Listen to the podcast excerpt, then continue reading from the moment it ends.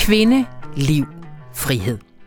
Det protestråb har nu på tredje uge runget i gaderne i de iranske byer, efter drabet på den unge Masha Amini den 16. september, efter alt at dømme begået af det såkaldte moralpoliti. Protesterne der bredt sig fra de unge kvinder i byerne til de unge mænd og senest til oliearbejderne, der tror med at strække i solidaritet. Den største udfordring for præstestyret i mange, mange år, og det er om noget en optur værdig. Men, advarer chefredaktøren, vi har ikke set det sidste til styrets brutalitet, og vi har til gengæld gennem årene set en række oprør blusse op for at blive slået ned igen. Hvad er anderledes denne gang? Velkommen til Radio Information, der i anledning af efterårsferien er ekstra lang og lækker. Nej, det er løgn. Jeg kom bare til at lave den rigtig lang, fordi jeg synes, vi har sådan nogle spændende og vigtige emner den her uge.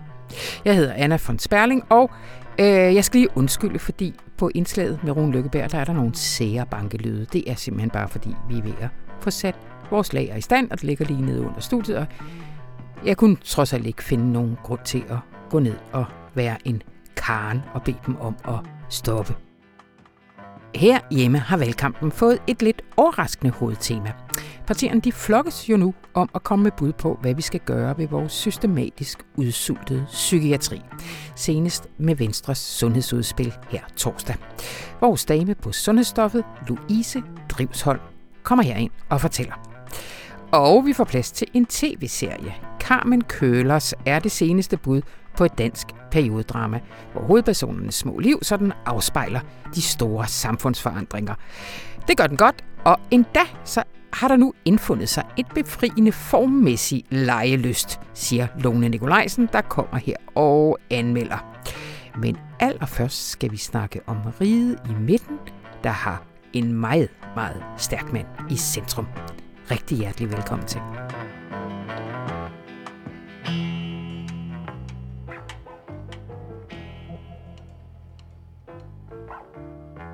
På søndag den 16. oktober, der skyder Kinas kommunistiske parti den 20. partikongres i gang. Og det er lige ved, at man kan kalde det et one-man-show. Xi Jinping har i sine 10 år som generalsekretær effektivt udmanøvreret alle sine rivaler og brudt traditionen ved faktisk at bane vej for at gøre sig selv til Kinas øverste leder på livstid.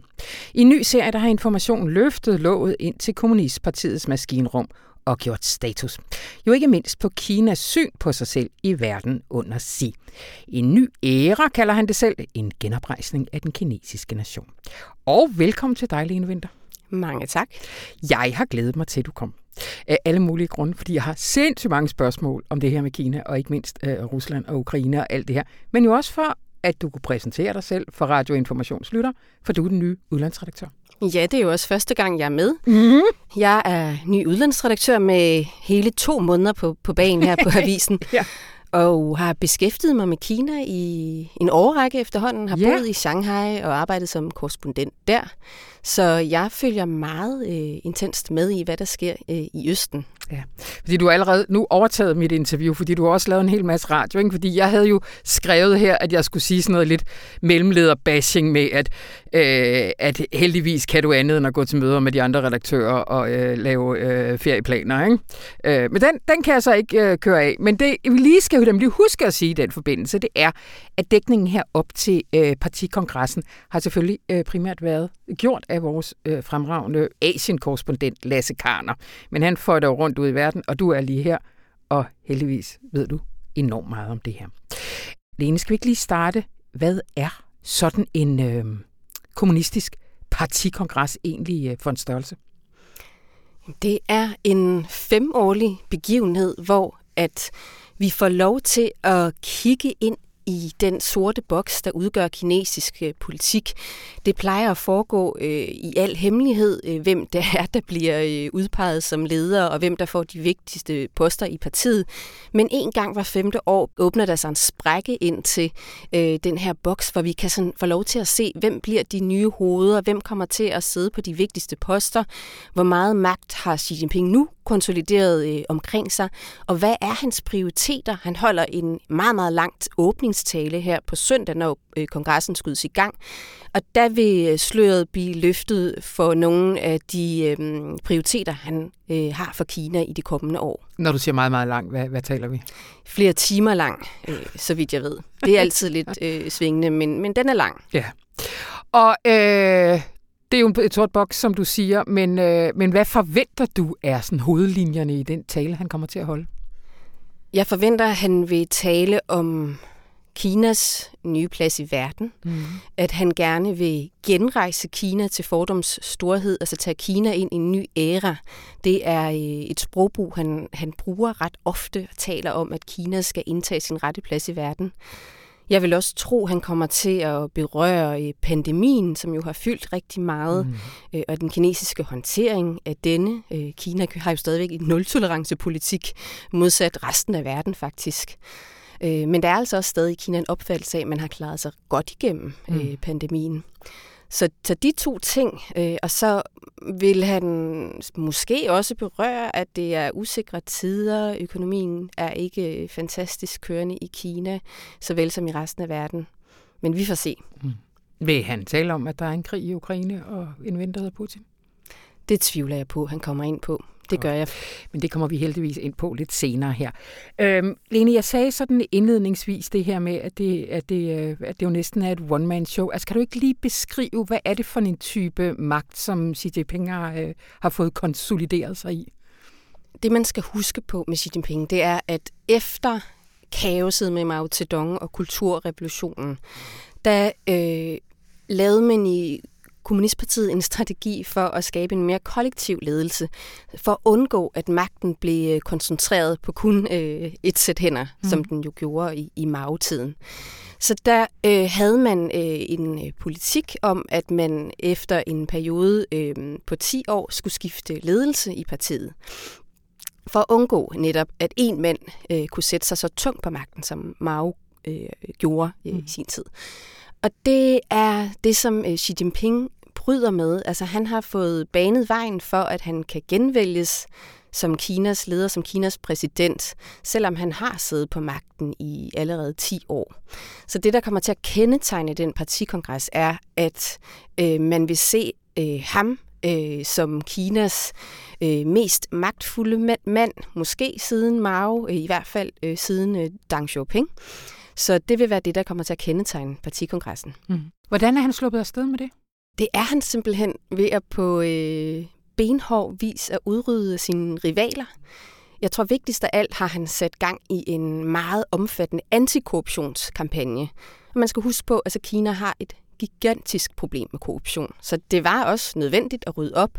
Men jeg tror, alle analytikere er enige om, at hvis man så øh, også var øh, en af Xi Jinpings rivaler, politiske rivaler, så øh, røg man også i den her, eller under dække af den her store antikorruptionskampagne. Og der blev ryddet godt og grundigt op. Er der nogen intern, øh, altså kan man, kan man sige det om en, en intern opposition til ham? Er der, er der noget som helst, der kan tro hans magt? Altså, der er divergerende linjer. Der er interne diskussioner i partiet om, hvilken vej man skal gå. Vi hører bare ikke noget til dem. Altså det er jo ikke ligesom øh, amerikansk politik, hvor der foregår læk. Altså der er nogen, der lige visker lidt til journalisterne, og så står det på forsiden af avisen. Alt det her foregår øh, bag lukkede døre og bag endnu mere lukkede døre, nu hvor øh, Xi Jinping har vist sig ikke at tolerere den, den mindste kritik eller de mindste sådan, sprækker udadtil, øh, hvad kan man sige, altså, at han styrer øh, mm. sine mænd øh, tungt og med fast hånd. Mm. Æ, Lene, du sagde, altså vi snakkede her indledningsvis om altså, øh, det her med, med en ny æra, øh, fordi det er jo ikke kun internt, at han ligesom øh, har, øh, har smidt nye boller i suppen. Altså man taler jo om nu et regulært sådan paradigmeskifte, eller brud med en lang tradition i, udenrigspolitik, i, i den kinesiske udenrigspolitik. Altså hvad, hvad, er, øh, hvad er linjerne i det? Kina havde øh, indtil Xi Jinping kom til magten, havde Kinas ledelse i skikkelsen af Deng Xiaoping og hans efterfølger, et princip om, at man skulle holde lav profil på den internationale scene. Ja. Altså Kina skulle ikke øh, blande sig i andres landes gøren og laden. Man skulle passe sit, og Kina skulle ikke fylde for meget. Øh, Kina skulle gøre sig selv stærkt først. Og nu øh, er Xi Jinpings øh, linje så, at Kina er blevet et stort og stærkt land. Mm. Tiden er kommet til, at Kina, som jo er verdens anden største økonomi, og som bider USA i haserne som verdens næste supermagt, skal indtage sin rette plads i verden og få den respekt, som Kina mm. fortjener, ifølge Xi Jinping. Mm. Altså respekt, altså det, det her, det, det lyder jo af et øh, ekko af den måde øh, Putin for eksempel navigerer i forhold til Rusland og sådan noget. Altså en sådan barnelærdom, som, som jeg har, det er, at mens vi andre måske føjtede rundt i verden og lavede krige, fordi vi ville udbrede vores idéer om, hvordan verden hang sammen, så havde Kina det sådan, at Kina gjorde, hvad der var godt for kinesisk økonomi, vækst, øh, velstand. Altså er der kommet nogle andre dimensioner ind i det, fordi det er vel ikke nødvendigt. Altså, kan man, kan man længere tolke for eksempel Kinas politik over for, for øh, i forhold til krigen i Ukraine, alene ud fra sådan økonomiske resonemanger, eller er der nogle andre ting, der er i spil nu? Der er nogle andre ting i spil. Altså jeg vil sige, først og fremmest læser jeg Kinas ageren som meget baseret på, hvad der er godt for Kina selv. Altså ja. Kina agerer stadigvæk ud fra, hvad der helt simpelt gavner Kina mest. Ja. Men Kinas leder Xi Jinping er øh, langt mere ideologisk i, end sine forgængere. Ja. Og han ser et interessefællesskab for eksempel med, med Putin om, at, at Vesten anført af USA, eller måske især USA, er ude på at holde Kina nede. Mm. Der eksisterer et meget, meget stærkt narrativ i Kina om, at, at vestmagterne igennem øh, mange år, øh, igennem det man kalder 100 års ydmygelser, har forsøgt at holde Kina nede, og ikke lade Kina komme til sin ret som, som stormagt. Ja. Og det er jo en, en meget fastingroet tanke hos Kommunistpartiets øh, ledelse, øh, mest af alt hos Xi Jinping. Mm. Og, og det ønsker han at ændre på simpelthen. Han vil sætte spillereglerne. Han vil have, at Kina skal være med til at øh, bestemme øh, verdensorden, som i hans optik lige nu er domineret af USA.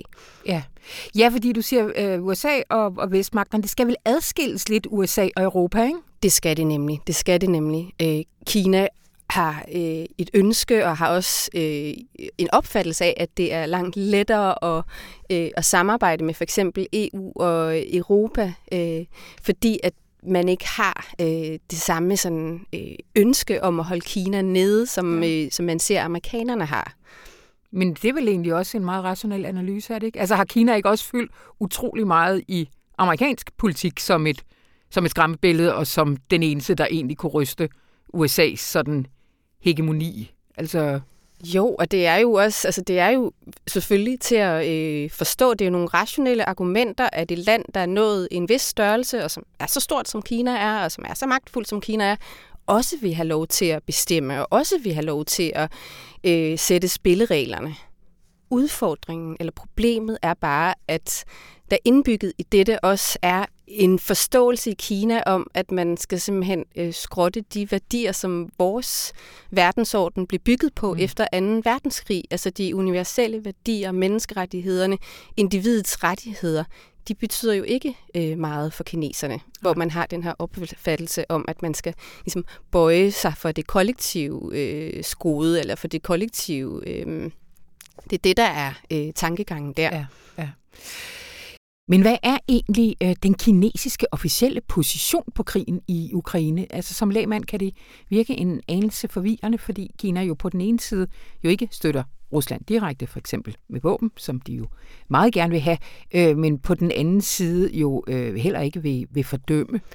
Ja, Kinas officielle linje har jo været, at man er, man er neutral. Ja. Øhm, men indad til og kommunikationen hjemme i Kina har jo været øh, på den russiske side. Altså man har simpelthen i de kinesiske statsmedier adopteret det russiske narrativ om krigen. Altså man har videreført øh, den russiske propaganda. Man fortæller, at det er NATO's skyld, det er USA's skyld, at krigen overhovedet er opstået, at det er en nødvendig, eller Putins ageren var en nødvendig reaktion på, at NATO øhm, øh, øh, udvid. Ja. Så, så man har øh, retorisk i hvert fald støttet Putin et langt stykke hen ad vejen, og lige før krigen gik i gang, trådte Xi Jinping og Putin jo frem øh, i forbindelse med vinter-OL i Beijing, og kom med sådan en, en 5.000 ord lang erklæring, mm. hvor de selv satte scenen for den, den verdensorden, de ønskede at skabe. Man skal huske, at Kina og Rusland, eller Putin og Xi, der hvor de finder et stærkt, måske det stærkeste fællesskab, er jo netop i modstanden mod USA, og det her med at bryde den amerikanske hegemoni, ja. og selv være med til at definere verdensordenen. Men altså, er der ikke et, øh, altså, er der en rød linje for Beijing i, øh, i, de, i den her krig? Det er meget svært at sige, synes jeg. Mm. Altså, så længe det ikke gavner Kinas øh, egen interesser, altså, hvis det ikke gavner Kinas egen interesser, så, vil det jo, så kan det være, at der kommer et, et, et, et brud øh, med den politik. Men jeg tror, det er næppe. Altså, man kan se lige nu, er det jo sådan, at øh, et svækket Rusland øh, kan jo også være i Kinas favør. Det kan betyde, ja. at øh, et at Rusland ikke længere støtter Indien så aktivt med våben, som man gør i øjeblikket. Indien og Kina er rivaler. Mm. Rusland støtter også Vietnam med våben. Hvis det øh, mm. svinder ind, altså hvis den støtte øh, bliver mindre, vil det også gavne Kina. Ja. Øh, lige nu kan Kina i princippet også købe billigt gas og olie fra Rusland. Så et svækket Rusland er øh, ikke nødvendigvis noget, der skader Kina så meget, selvom de også har formet en, en, en slags alliance. Ja. Er der en økonomisk, øh, altså de må, der vil være økonomiske kalkyler, fordi at selvom at, øh, at Kina jo i dag har fået et stort hjemmemarked, der selvfølgelig har ændret deres afhængighed af vores købetrang, så er det jo øh, et problem vel stadigvæk for den kinesiske økonomi, hvis øh, resten af verden går ind i en recession på grund af den her krig. Det må vel også være i deres overvejelser.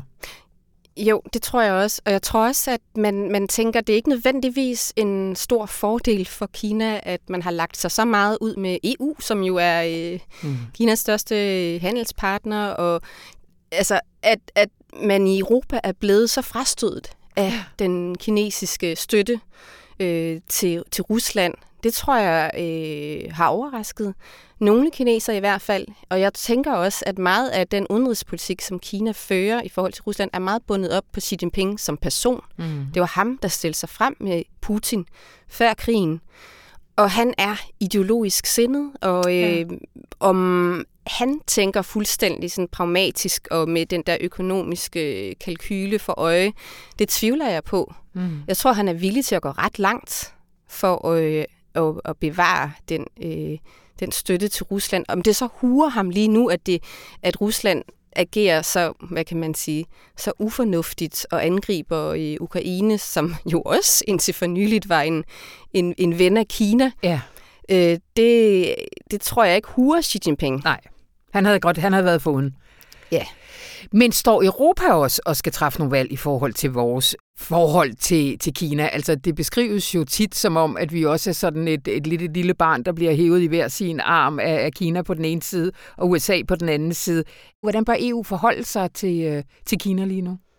Altså, det, der er sket efter krigen, er jo, at øh, EU er blevet trukket langt tættere på USA, ja. fordi at vi har et, et et behov for og et stærkt fællesskab med USA for at modstå øh, Rusland. Og det er jo slet ikke til Kinas fordel. Man har yndet at, at skabe den her splittelse, eller i hvert fald at øh, have et, et helt andet forhold til EU, end, end det her konfrontatoriske forhold, man har til USA. Men lige nu er det blevet langt mere konfrontatorisk forholdet til EU også. Ja. Og det er ikke godt for Kina, og jeg tror også, at man øh, fra europæisk side også bliver nødt til at forholde sig til en situation, hvor, øh, eller et scenarie, hvor der kunne opstå en invasion af Taiwan, altså det store sikkerhedspolitiske øh, drama, mm. som, øh, som kan tegne sig øh, i Østasien. Og, og der bliver man nødt til fra Europas side at forholde sig til, hvor står man så, hvis ja. det er, at, at det ender i en stor konflikt der. Øh, kan det samme ske som med Rusland? Bliver man nødt til at have en, en plan for? Altså vi ser jo også i øjeblikket flere europæiske lande og EU også have planer om at øh, om at trække altså at sikre sig øh, deres egne forsyningskæder, så de ikke er afhængige af for eksempel kinesisk produktion. Ja. det er næsten ikke til at overskue, hva'? Nej. Ja, fordi det er jo også teknologi, og altså, det er jo på alle mulige sådan meget... Der er vi helt inde i, i centrum af vores maskinrum på alle mulige måder øh, i forhold til de forsyningskæder. Mm. Åh, oh, Lene, vi kunne tale utrolig meget længere om det, men nu er der gået 20 minutter. Jeg vil sige tusind tak, og øh, du må komme og besøge os en anden gang. Jamen, det vil jeg da rigtig gerne.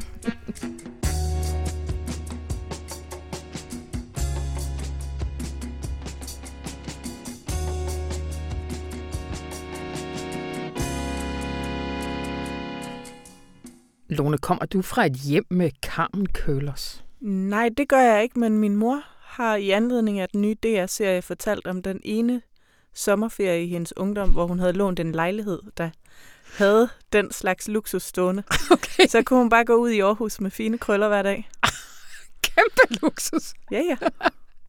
Men jeg kan huske, at min, øh, min farmor havde dem, og altså kan helt sådan huske fornemmelsen af dem i hånden, de, den, den der sådan dejlige måde, altså som sådan en massagebold, når man øh, rullede dem i hånden. Mm. Mm. Øh, Lone Nikolajsen, velkommen til. Carmen Køllers. Nej, hvad hedder den? Den hedder Carmen Køllers. Den hedder Carmen Køllers. Ny øh, DR-serie. Ja. Tre afsnit har du set? Ja. Prøv lige at øh, sætte scenen. Vi er i begyndelsen af 60'erne Mm-hmm. i en dansk provinsby, der måske godt kunne minde om Kalundborg. Det er noget, jeg tror, fordi det er der, øh, Carmen Køllers imperiet startede. Ja. Og den her serie er bygget på et virkeligt iværksættereventyr, men er også en måde at fortælle om dengang, da kvinderne kom ud på arbejdsmarkedet. Mm-hmm. Øhm, og i den her indtil videre uden navngivende by, der møder man øh, den meget entreprenante verdensmand, Axel Byvang, som Mhm. mm-hmm. er vokset op på en gård, men fordi han var så kvik, syntes hans forældre, at han skulle sendes på en elitekostskole, hvad han blev, og der blev han så trynet og trumlet og mobbet, hvad der har givet ham et mindre værd, men også en motivation for at virkelig klare sig godt her i verden. Og han driver en tv- og radioforretning. Mm-hmm. Så Mhm. det er også sådan, han er allerede øh, tunet ind på fremtiden, og hvad den skal bringe med sig af øh, luksusgoder og teknologi. Og apropos øh, Kalumborg, der ikke hedder Kalumborg, men er Kalumborg, Axel Byvang, meget tæt på Arne Bybjerg, som var den oprindelige grundlægger af Yes. Carmen Køllers. Yes. Så har de bare klogt nok øh, ændret navnet øh, en lille smule, så de kunne tage sig nogle friheder. Yes. Og det synes jeg er en god idé. Mm-hmm. Og han kommer så i kontakt, ham her, Axel, han kommer i kontakt med Birte, som er en bonde- eller husmandskone, der er handlekraftig og hårdt arbejdende, og indtil det her tidspunkt travlt optaget af at drive en gård sammen med sin mand. Men der sker det, manden bliver syg, og så er alting oppe i luften, og noget må gøres. Der skal skaffes nogle penge. Og sådan går det til, at hun ligesom øh, får, hun opsøger Axel Byvang og får et arbejde som ekspedient i hans butik på et tidspunkt, hvor det går rigtig dårligt, fordi han er blevet lidt gak og fordrukken og ikke passer åbningstiderne og er for mærkelig at snakke med til lokalbefolkningen mm-hmm. Mhm. i den her by. Og i de tre første afsnit, jeg har set, der ser man, hvordan han kommer i kontakt med øh, en opfinder, der har opfundet de her elektriske papillotter, Mm-hmm. som er et øh, tidsbesparende alternativ til at gå ned på en frisørsalon og få sat papillotter i og få onduleret sit hår, blive gjort fin i håret, som Birte siger det, da hun i en meget central scene går ind på frisørsalongen forud for sin søns konfirmation og finder ud af, at det er fuldstændig umuligt at forene fint hår med den livsstil, hun lever, hvor at der skal laves noget fra morgen til aften. Mm. Fordi hvis man får sat håret med de papillotter, de har i frisørsalongen, så skal hun nærmest sidde musestille i flere dage inden. det er der bare ikke tid og Mm. råd til. Øhm, da Birte er inde og have den her nederlagsoplevelse i frisørsalongen, der sidder Axel Byvang over i hjørnet og tager mentale noter. Og han investerer sig i de elektriske papillotter. Et erhvervseventyr starter. Øh, men det starter rimelig dårligt med, at øh, der er konstruktionsfejl, som gør, at voksen øh, flyder ud af det voks, som holder papillotterne varme. Det flyder ud af papillotterne ud i hovedbunden, og der går ild i håret. Og, ja, der er nogle, nogle rigtig uheldige episoder af det, blandt andet på scenen til en stor frisørmesse, hvor alle landets frisører ser ham og hans hold fejle. Mm. Men vi ved jo, det skal nok gå godt det hele, fordi Carmen Køllers ender jo som en kæmpe eksporteventyr. Øh, men Lone, øh, du skriver i din anmeldelse, at på et niveau er Kampen Køllers jo sådan en fortsættelse af fra Matador og fremad, og på det seneste fra sygeplejeskolen over øh, badehotellet og sådan. Altså, Og også krønningen, som Krøniken. handlede om, om fjernsynet, der også ændrede, Ja, som jo nok i endnu højere grad end papillotterne ændrede folks det måde du at leve alligevel på. mene. Ja. Ja, det lige der, der vil jeg sige, at krønningen, de rendte med den mest Ja. ja. epokegørende opfindelse. Ja. Men det er Men meget... er måske mere et sådan godt symbol på Ja. øh, kvinders øh, indtog på arbejdsmarkedet. Og, Ja, også ja. Fordi de, de mennesker, der ligesom skulle, skulle samle dem og sælge dem, det blev kvinder, som blev ansat til både at, at fikse, altså få, få samlet de her papillotter på fabrikken, og det blev også gennem kvindefællesskaber, at de blev distribueret og solgt. Ja. Fordi man forsøgte sig med det her helt nymodens noget med hjemmesalg, altså hvor man ikke ja. Ja. i stedet for dørsalg, hvor man gik fra dør til dør, så øh, blev der arrangeret, altså ligesom med Tupperware. Tupperware partier. Ja. Parties. Ja. Så det er en oplagt genstand og et oplagt erhvervseventyr, og gerne vil fortælle en større historie. Hvordan, hvordan lykkedes det så for, for Kamkøller så godt? Det? Det lykkes.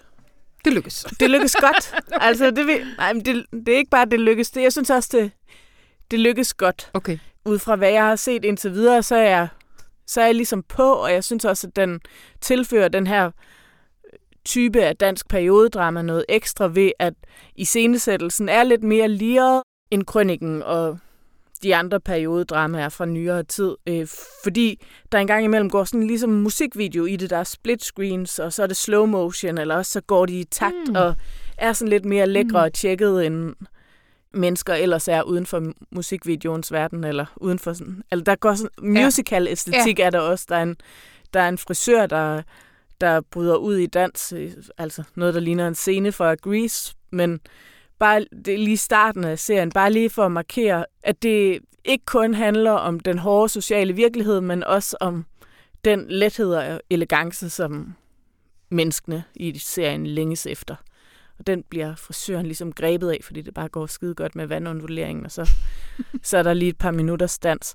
Og den slags øh, krømmel på toppen, det synes jeg virkelig er noget, der gør underværker, også sådan for historiefortællingen, og understreger, hvad det er for nogle, nogle følelser og længsler, som de her mennesker mm. er styret efter. Mm. Mm. Øhm, og så synes jeg, at vægtningen mellem husmandskonen Birte og iværksætteren Axel, at den er god. Jeg synes nok, at Birte er en lidt mere spændende karakter.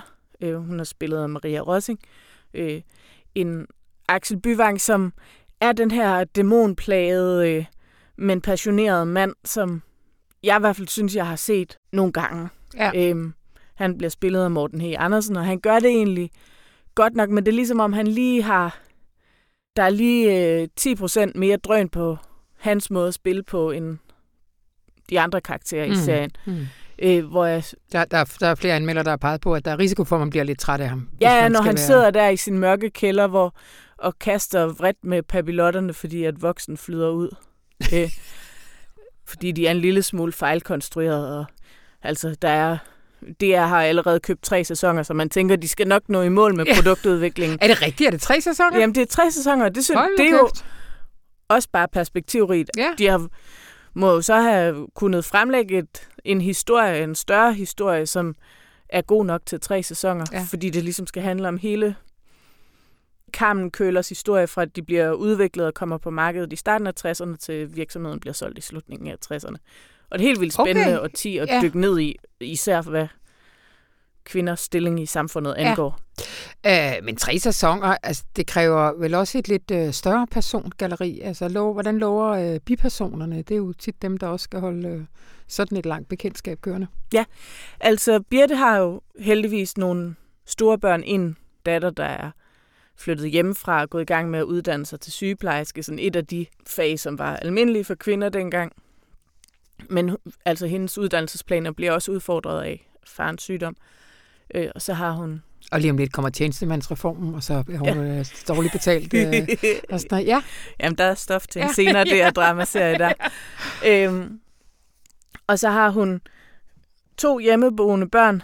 En datter, der øh, godt tør tage øh, familiens gevær og skyde en gris en kugle for panden, fordi det skal jo gøres, når man driver sådan en gård. Og en søn, der ikke tør gøre det. Så der er også noget med to børn, der på en ikke specielt utræret måde, men dog alligevel er lidt i øh, uoverensstemmelse med de gældende kønsnormer. Ja. Og ham her, drengen, han vil egentlig bare gerne være flot i tøjet, flot i håret og øh, kærester med, eller er forelsket i en klassekammerat, som er fra Ah. en fin og fornem Jeg var lige bange for, at du ville Familie. sige, at han var bøsse, fordi den er taget. Ja, den er taget. Ja. Ja. han er bare forfængelig, faktisk. Okay, og, godt. Øhm, Metro. forfængelig og Ja. forelsket i en klassekammerat fra den lokale overklasse. Ja. Øhm, Så, så de kommer til sandsynligvis også at Ja. have deres liv uden for kør- Ja, Carmen som øh, Ja. vi følger. øh, der er i hvert fald lagt i ovnen til, at han har en pubertet, han skal igennem. Og det skal nok blive spændende. og så hans søster, som er mere handlekraftig og ikke bange for blod og ikke besvimer, når hun ser blodet løbe ud af halsen på grisen. Øh, hun har vel også et, altså en plads i livet, hun skal finde. Ja. Øhm, og så er der Axel Byvangs ægteskab, altså hvor at hans kone Tove, som er spillet af Rosalinde Mønster, også en ret stor rolle, og det er bare helt klart fra starten, at øh, de elsker hinanden, men han har faktisk lige nogle nykker, der skal justeres. Mm-hmm. Han bryder sig ikke om, at hun arbejder, så hun er ligesom henvist til at gå rundt og passe deres søn op i lejligheden, oven på tv- og radioforretning, hvad hun synes er kedeligt. Mm-hmm. Så hun sniger sig ned og betjener kunderne for næsen af ham, hvad han ikke rigtig vil finde sig i. Så, så hans sådan umiddelbare udfordring, udover at få øh, konstrueret de der skide køler, det er at finde ud af at give plads til sin kone Mm. og acceptere, at hun er dygtig og gerne vil bruge det. Men det er et ret godt afbalanceret stort persongalleri, Ja. og så er den instrueret af Natasha Artis, som også lavede julefeber. Som Uh, kørte sidste som år. vi godt kan ja, lide. som et af mit livs bedste tv-oplevelser. ja. Hun er så også instrueret den her, og hun kommer netop med det der ekstra stilistiske krømmel, eller sådan den der lidt højnede virkelighed, hvor at der går musical i den. Skønt.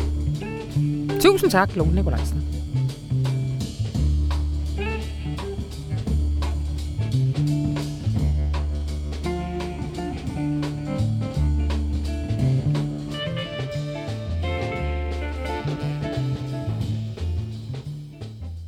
Hej Rune. Hej Anna. Vi skal have optur over en fuldkommen vidunderlig alliance mellem øh, teenagepiger og øh, oliearbejdere. Ja, altså, vores grundlæggende optur, den er over de meget unge iranske kvinder, som har grebet en chance, ingen af os troede, de havde. Mm. De kvinder, som nu i tre uger har demonstreret mod det iranske præstestyre med et mod, som er helt ubegribeligt, og som har smidt deres slør og brændt deres slør af offentligt, og som er trådt frem i gaderne og er blevet ved og blevet ved og blevet ved, selv efter civilklædt politi er blevet sat ind, politi er blevet sat ind, Øh, vi har ikke særligt pålidelig efterretning, men der er tusinder, der er blevet såret. Der er et par Mhm. hundrede, der, der, er blevet, der er blevet såret. Der har været et voldsomt crackdown mod dem. Selv efter det er de blevet ved og ved og ved at protestere. Og det interessante er, at det ikke bare er de urbane i Teheran, der, Mm. mm. der protesterer. Det er faktisk over hele landet. Og det, at de har formået at skabe et politisk subjekt i Iran, som er kvindebevægelsen, som fagner de forskellige etniske minoriteter, fordi mm. det jo starter med en kurdisk kvinde, som, som, bliver, som bliver slået ihjel. Det er ikke almindeligt i Iran, at, du, at de forskellige etniske minoriteter bliver sluttet sammen i en bevægelse. Et subjekt, som går fra land, landet ind til byerne, som går fra arbejderklassen til overklassen, Mm. og et subjekt, der ligesom overskrider de sociale modsætninger, der plejer at splitte iranerne. At det lykkes de her unge kvinder, som har altså er så massivt presset økonomisk på rettigheder og på alt muligt andet, er en kæmpe optur værd i sig selv. Det er en kæmpe optur. Øh, og hvad er perspektivet på det? Jamen, og der har du jo ret i, at det er noget, der er sket i den her uge, som er helt ufatteligt. Det er, at, at oliearbejderne er begyndt at strække i solidaritet med de her, med mm. de her piger. Og de her piger er jo 14, 15, 16 år gamle, og det er vigtigt at forstå i den islamiske republiks historie, at det vil sige, at de her meget unge kvinder, eller meget store piger, de har ikke oplevet tiden før revolutionen. Nej. De har aldrig set kvinder i det offentlige rum uden tørklæde. Aldrig. Mm.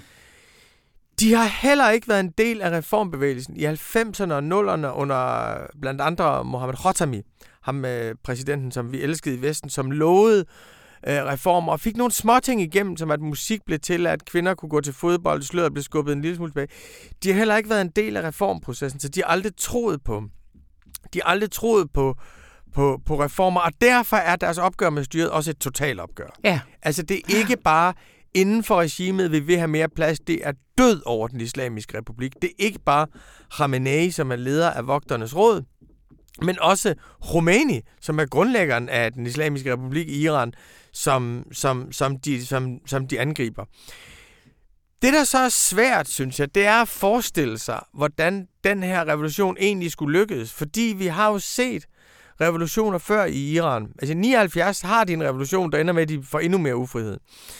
I 2009 havde vi den grønne revolution, som var imod et valg, der blev manipuleret. Og det var ligesom en revolution for politiske rettigheder. Mm. I meget høj grad en middelklasse revolution, anført af Musavi som, øh, som også som var med til at grundlægge den islamiske republik. Og det var, en, det var meget, meget store demonstrationer. Den troede vi meget på. 2017 og 2019, der havde du revolutioner øh, eller opstand imod fattigdom. Mm. Det var arbejderklassen og bønderne, der ville have brød. Ikke politiske rettigheder. De ville have brød. Og de havde også en utrolig god sag. Og der kan man sige, at begge, altså de her, og der har været forskellige andre opstand, men det er ligesom de tre største i det 21. århundrede, de er alle sammen blevet knust. Mm. Og de 2009 øh, var med, med endnu flere deltagere i dag. De er alle sammen blevet knust. Og de har alle sammen haft den effekt, at der er kommet blodbad, der har været masse fængslinger, og de har ført til større kontrol og konsolidering af regimet, mindre frihed, mindre tillid til liberale reformer. Så udkommet af de store opstande har hver gang været mindre frihed, mere undertrykkelse. Og der er det svært at se, hvordan det, der ikke lykkedes de andre gange, hvordan det skulle lykkes nu. Og det må jeg sige, når man ser på det, så er det, det er svært for mig at se, hvordan den symbolske sejr, som er, at de her kvinder fandme har ydmyget republikens patriarker, at det skulle blive til en virkelig, virkelig politisk sejr. Men det er også det, der gør, at deres mod er så ufatteligt. Men du har jo før, Rune, i disse selv samme lokaler påpeget, at det sådan viser sig lidt øh, på tværs, at det så den stærkeste politiske subjekt lige nu, det er kvinden. Altså er det her, nu nævner du øh, de andre revolutioner, det, øh, det har jo ikke været kvinder. Nej, og det har du nemlig ret i, og det synes jeg nemlig er, at det kan godt være, at regimet kan slå ned på de her kvinder. Mm. Det kan godt være, at de kan stoppe dem nu. Det tror jeg stadigvæk selv er det mest sandsynlige, at de kan nu her. Det er ikke... Altså simpelthen ved bare at udmatte dem? Ja. ja. Og, og, altså, uanset hvad, så har regimet volden. Ja. De har den organiserede voldsudøvelse. Kvinderne har at det, at oliearbejderne strækker for dem, er en virkelig pression. Mm. Fordi i Iran er det ligesom at lukke, øh, det er ligesom at lukke skattekisten for regimet. Men det, der er det virkelig springende punkt, det som vi håber på, det er jo, at militæret undsiger regimet. At de simpelthen ja. ikke vil skyde på deres egne døtre. At de simpelthen, at det bliver for brutalt og for umenneskeligt på gaden at skulle slå på kvinder, der er så unge. Altså det er, at, at selve det vil, få nogen, vil skabe splittelse i militæret, få nogen til at, at forlade regimet. Det er for mig at se det, mm. det virkelige mm. håb, at økonomisk pression gennem strækker, militæret vil ikke, regimet bliver isoleret, hvad der så kommer efter det, det, det, det ved vi ikke. Der er også folk, der påpeger det her med, at, at hvad skal man sige, den her opstand er anderledes ved, at der for eksempel ikke er nogen øh, leder. Ja. Altså, den er, den er decentral, og den, der er også nogen, der kalder den TikTok-revolutionen. Ja. Det er jo så moderne, men det har selvfølgelig også noget at sige, at de kan kommunikere på nogle andre øh, platforme. Men det gør jo, blandt andet er nogle af udlægningerne. Regimet har så svært ved at svare igen, for de kan ikke sige, det er bare, hvad ved jeg, CIA eller vestlige agenter eller et eller andet. Altså, der, mange af den der, sådan, øh, der er i værktøjsæsken, øh, er, er simpelthen ikke muligt for dem at bruge den her gang. Er, det, er du enig i det? Ja, præcis. At det, og det synes jeg er, altså uanset hvordan det ender, og der er en lille sandsynlighed for, at det ender godt, og en lidt større sandsynlighed for, at det ikke gør. Uanset hvordan det ender, så har de skabt et politisk subjekt, som man ikke kan fjerne ved at fjerne en leder. Du kan ikke fjerne en Musavi, for eksempel. Du kan ikke fængsle en leder de iranske kvinder har opdaget den kollektive styrke, de har, og de har opdaget, hvor stor rækkevidden er af det. Og det er både, at det betyder meget for dem, der, der protesterer i Iran, og hvis øh, TikTok-konti og Instagram-konti bliver lukket ned, at hele verdens eksiliraner, hele mm. verdens kulturpublikum mm. klipper deres hår i solidaritet med at de har faktisk et globalt publikum, som de kan udskamme dem for. Men det betyder også meget, at der faktisk er mange unge mænd, der støtter dem. Ja. Og det er noget af det mest rørende, synes jeg. Det er at se de her unge fyre, der går på gaden og beskytter de her kvinder, lægger deres egen krop i, i, imellem. Så den her bevægelse kan man simpelthen ikke kvæle, selvom man kan slå dem ned i, i første omgang. De opdagede en styrke, som er kolossal, og netop som du siger, ekstremt ubekvem for regimet. Ekstremt, mm, ekstremt, mm. U, ekstremt uh, ubekvem, og pressede dem på en anden måde, end de blevet presset nogensinde før. Vi talte om lige her, før vi tændte mikrofonen, det der med, de unge mænd også går på gaden. Altså den radikalitet, der er i kvindernes krav lige nu, altså at det ikke er lidt bedre rettigheder her, lidt bedre Præcis. rettigheder der, gør jo også, at de taler sådan øh, ind i noget sådan helt eksistentielt. De taler ind i noget kerne af at være menneske og leve i Iran, som vil også resonere hos de her unge mænd. Altså, ja, der er din pointe fuldstændig rigtig. Altså, den frihed for kvinden er også en frihed for mændene. Det er også en frihed til at være noget andet. Du skal forestille dig, hvis du er mand i det her regime, så er du ligesom indforskrevet til at skulle disciplinere den kvindelige krop. Du er indforskrevet til, at du kan noget, som kvinden ikke kan. Du skal benytte en frihed, som kvinden ikke har. Og i selve samfundsstrukturen, der er der nogle ting, du skal ordne, fordi kvinden ikke kan. Det er klart, der er også meget stor klasseforskel. Altså overklassens ja. kvinder er langt, langt, langt mindre begrænset, end, end arbejderklassens kvinder er. Men i det her ungdomsoprør, som det også er, der er også en ung generation af mænd, der siger til deres fædre og bedstefædre, den måde, som I har været mænd på, den måde, som I har defineret jer selv ved repression og social kontrol, den måde vil vi ikke være mænd på. Og det er de unge kvinder, der har givet dem en mulighed for at vise det til hele verden. Det er fandme optur. Kæmpe optur til Iran. Tusind tak, Rune Selv tak.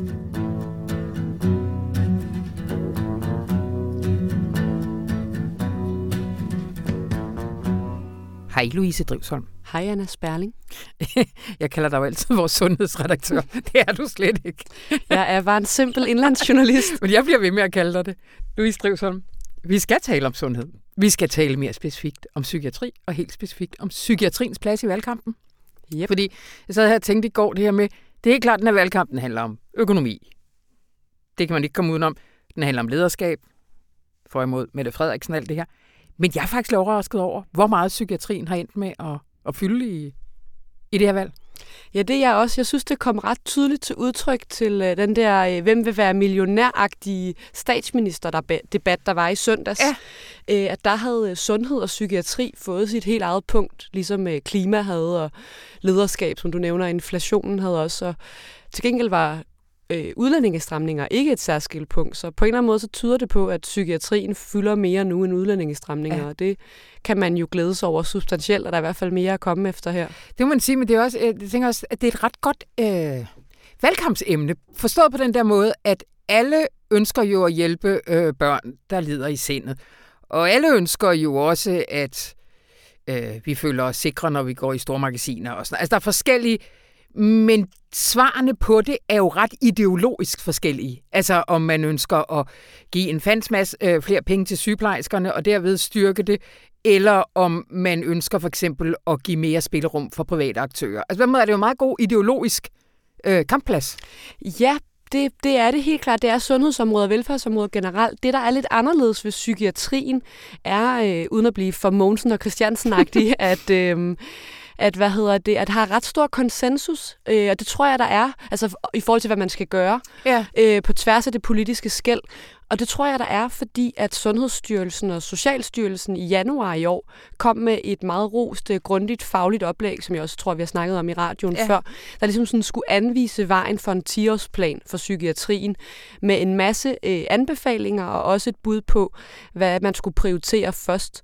Så i modsætning til alle, andre, alle mulige andre politikområder, hvor man skal sådan famle lidt mere, hvor eksperter ja. bagefter skal komme og sige, at det er den relevante måde at gøre det på, jamen så lå der et oplæg, alle eksperter og nærmest alle patientorganisationer osv. var enige om, at det her det er måden at gøre det på. Ja. Øh, så det politikerne har skændtes mere om, synes jeg, det er, jamen, øh, hvor meget må det her koste, hvor, i hvor høj grad skal vi forpligte os økonomisk på at indfri alle de her løfter. Ja, og hvor lang tid vi skal. Og sådan noget. Det vender vi lige tilbage til. Du skrev en øh, leder, det er også derfor, øh, jeg kom til at tænke på, du skrev en leder omkring det her med, at der jo kom tal frem på stigningen i børn, der bliver udredt ved privatpsykiater, ikke? som sådan et eksempel på, at der er det der system lige bag ved det offentlige, man kan ty til, hvis man er, er desperat nok. Øh, altså er, er der ikke engang forskellige øh, hvad skal man sige, grader af politisk accept af, at vi som du skriver, kan få et A- og et B-hold i blandt vores unge øh, i forhold til, hvem der har private sundhedsforsikringer for eksempel? Jo, selvfølgelig er der sådan nogle helt overordnede linjer i forhold til, hvor meget skal, øh, skal privathospitalerne løse af opgaver. Der, der er det klart, at den borgerlige blok synes, at det, der er meget mere at komme efter her. Men, øh, men lige præcis på psykiatrien er alle enige om, at det er simpelthen også det offentlige system, der skal styrkes. Altså jeg sad og skulle finde nogle forskellige tal frem til den der leder, du snakker om. Og der var lavet sådan en undersøgelse for Overlægeforeningen, der viste, at tre ud af fire psykiater under 45 år arbejder i det private. Ja. Altså tre ud af fire. Det er, sådan, det er virkelig sjældent, jeg smider øh, udråbstegnskortet i ledere, fordi det bliver hurtigt sådan lidt øh, klichéagtigt, men det er, altså, det er så vilde tal, både når man kigger på øh, forholdene i den offentlige børne- og ungdomspsykiatri, også psykiatrien generelt, men der har været rigtig meget fremme om børne- og ungdomspsykiatrien, ikke mindst efter Fields-angrebet i sommer. Øhm, både de forhold, der er, de ventelister, der er, altså hvor lang tid det tager at komme til, men også den sindssyge personaleflugt, der er. Og så ja. sideløbende sker der jo netop det, den der privatisering med private sygesikringer og egenbetalinger, fordi forældre jo er desperate. Det kan man jo ikke øh, bebrejde den, det enkelte forældrepar, at de bare vil gøre det bedste for ja. deres børn, punge ud, tegne forsikringer osv., men det udhuler jo potentielt det, det offentlige system. Og som jeg i hvert fald ser det, er alle enige om, at den offentlige psykiatri, den skal også have en ordentlig indsprøjtning. Ja. Regeringen var jo ude, må man sige, 11. time og, øh, og få lavet sådan en, hvad, den hed en 10-årsplan? Ja. Den hed en 10-årsplan, øh, som jo allerede forlispartnerne, de var ikke kommet ud af døren, før de begyndte også at kritisere den. Og sådan, virkelig, altså, hvad, hvad var det for, det for et move, de lavede der? Jamen, øh, det, øh, altså man, der, der har været nogle forhandlinger, der har været ret langstrakte om den her 10-årsplan. Jeg, jeg har været på en måneds ferie hele september, og jeg var sikker på, at når jeg kom hjem, så var den for længst aftalt, fordi ja. de startede i slut af august. Det var aftalen så ikke, den er landet lige her der til allersidst i september. Øh, og der var øh, oppositionen ude at brokse over, at de først var blevet kaldt ind til allersidst, ja. uden rigtig at kunne sætte indflydelse på finansiering og indhold. De smed magtfuld, fuld, magt fuld... Hvad, hvad, hvad, hvordan, hvordan kan jeg glemme? Magtfuldkommenhed. tak. Det er fordi, du har hørt det så mange ja, gange. Det er ligesom bare blevet... jeg er blevet helt fremmedgjort over for det. Tak, Anna.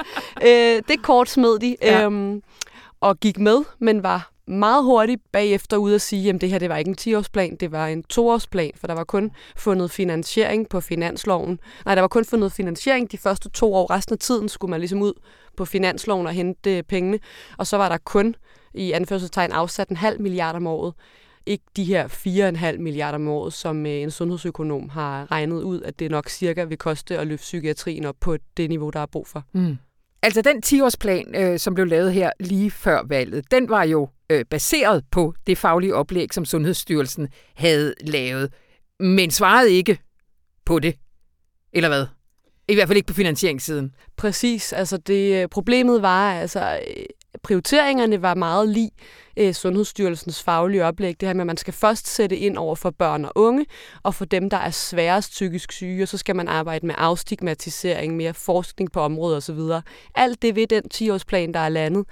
Det, der er den store udfordring, er, at der er ikke noget af det her, der er gratis. Psykiatrien har været systematisk underfinansieret i årtier. Mm. Øh, og så, så uh, selvom en halv milliard kan lyde, om året kan lyde af mange penge, og det skal lægges oven i de 600 millioner om året, regeringen allerede fandt tilbage i 2019 øh, til at putte for, på finansloven hver år, jamen så er det ikke nødvendigvis nok, hvis man vil realisere alle de øh, ambitioner, der er i det her 10-års oplæg, og som alle virker til at være enige om, der er brug for. Mm.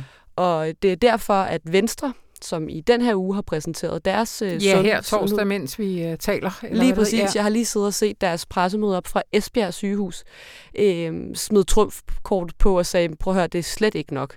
Vi vil øh, i 2030, der skal være afsat øh, 3,5 milliard ekstra om året til psykiatrien. Kun på den måde kan vi lave det, de kalder en reel 10-årsplan. Mm-hmm. Mm-hmm. Og det er jo til at blive en lille smule forvirret over, fordi der var en 10-årsplan, nu skal der laves en 10-årsplan mere. Venstre var med i den første. Men det viser jo også bare, at psykiatrien virkelig også er blevet et område, hvor at øh, man gerne vil positionere sig, fordi forhåbentlig ikke kun af strategiske årsager, men simpelthen fordi, at der virkelig er et reelt problem. Og hvis vi skal snakke om, at vi lever i et velfærdssamfund, jamen hvis børn og unge, der har det rigtig svært, Ja. så ikke kan få hjælp, eller skal gå og vente et år, før de kan komme til at tale med en psykiater på de, den offentlige regning, Altså det kan man spørge sig selv, hører det hjemme i et velfærdssamfund? Ja. Men det er jo helt vildt så hurtigt, det er sket, at der er kommet sådan en opmærksomhed øh, omkring det. Altså er, det, altså, er det ikke overraskende for dig? Jo, jeg tror, øh, det overraskende hvad, for hvad, mig hvad, er, Hvad, hvad er grunden, eller hvad det hedder? Jeg tror, at øh, Fields-angrebet i sommer, hvor at øh, gerningsmanden jo var kendt af psykiatrien og også havde forsøgt at ringe til en kriselinje dagen inden, man ikke var kommet igennem.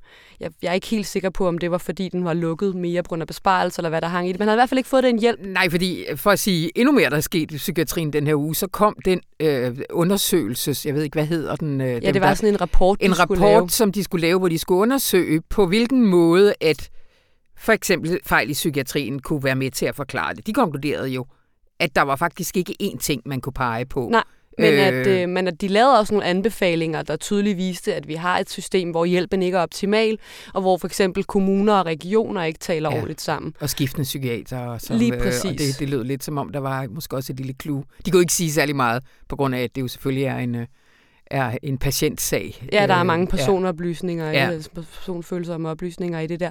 Men, men i hvert fald var det som om, at det pludselig gik op for, øh, for rigtig mange, øh, både tror jeg i befolkningen og på Christiansborg, at der er virkelig et øh, markant problem her, fordi der var jo ligesom et momentum, hvor at en masse psykiatere så kunne komme ud og sige, jamen prøv at høre, vi har ikke nødvendigvis forholdene til at kunne hjælpe de her mennesker.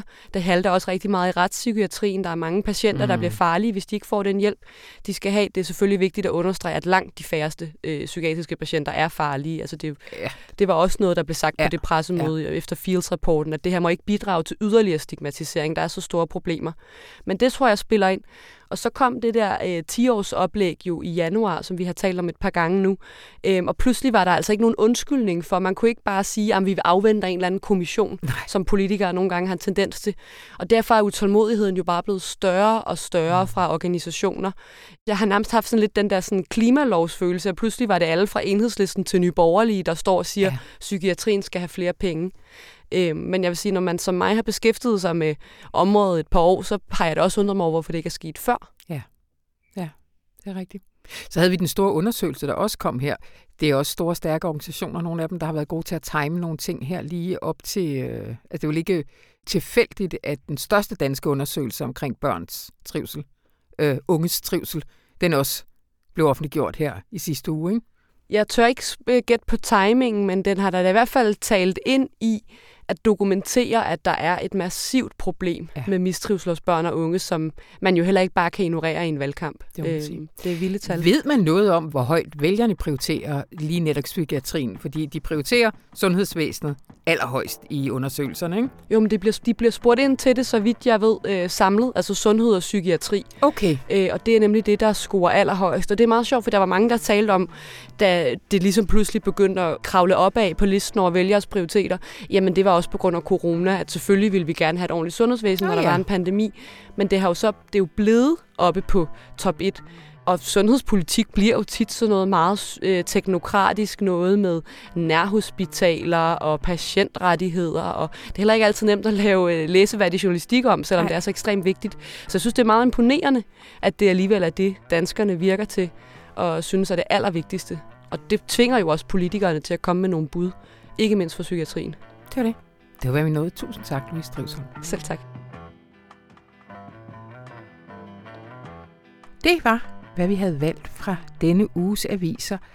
Husk nu, at du mandag til fredag kl. 15 kan tilgå og kamplytte vores valgpodcast Information går til valg. Den ligger lige her i Radio Informations feed. Du kan jo også med fordel lytte lidt bagud. I den her uge, der har der fx været en samtale om opgøret mellem Støjberg og Mette Frederiksen i Nordjylland, og også en om de radikales kvaler.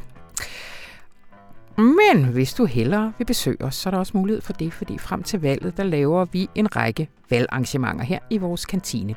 Og næste gang er den 24. hvor at vores indlandsredaktør Natalie Barrington Rosendal, hun inviterer vores anden indlandsredaktør Anton Geist og politisk analytiker Lars Trier Mogensen ind til en snak om, og nu må vi se, om jeg kan udtale det, magtfuldkommenhed.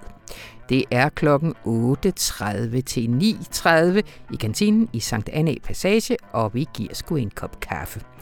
Du kan melde dig til inde på butik.information.dk.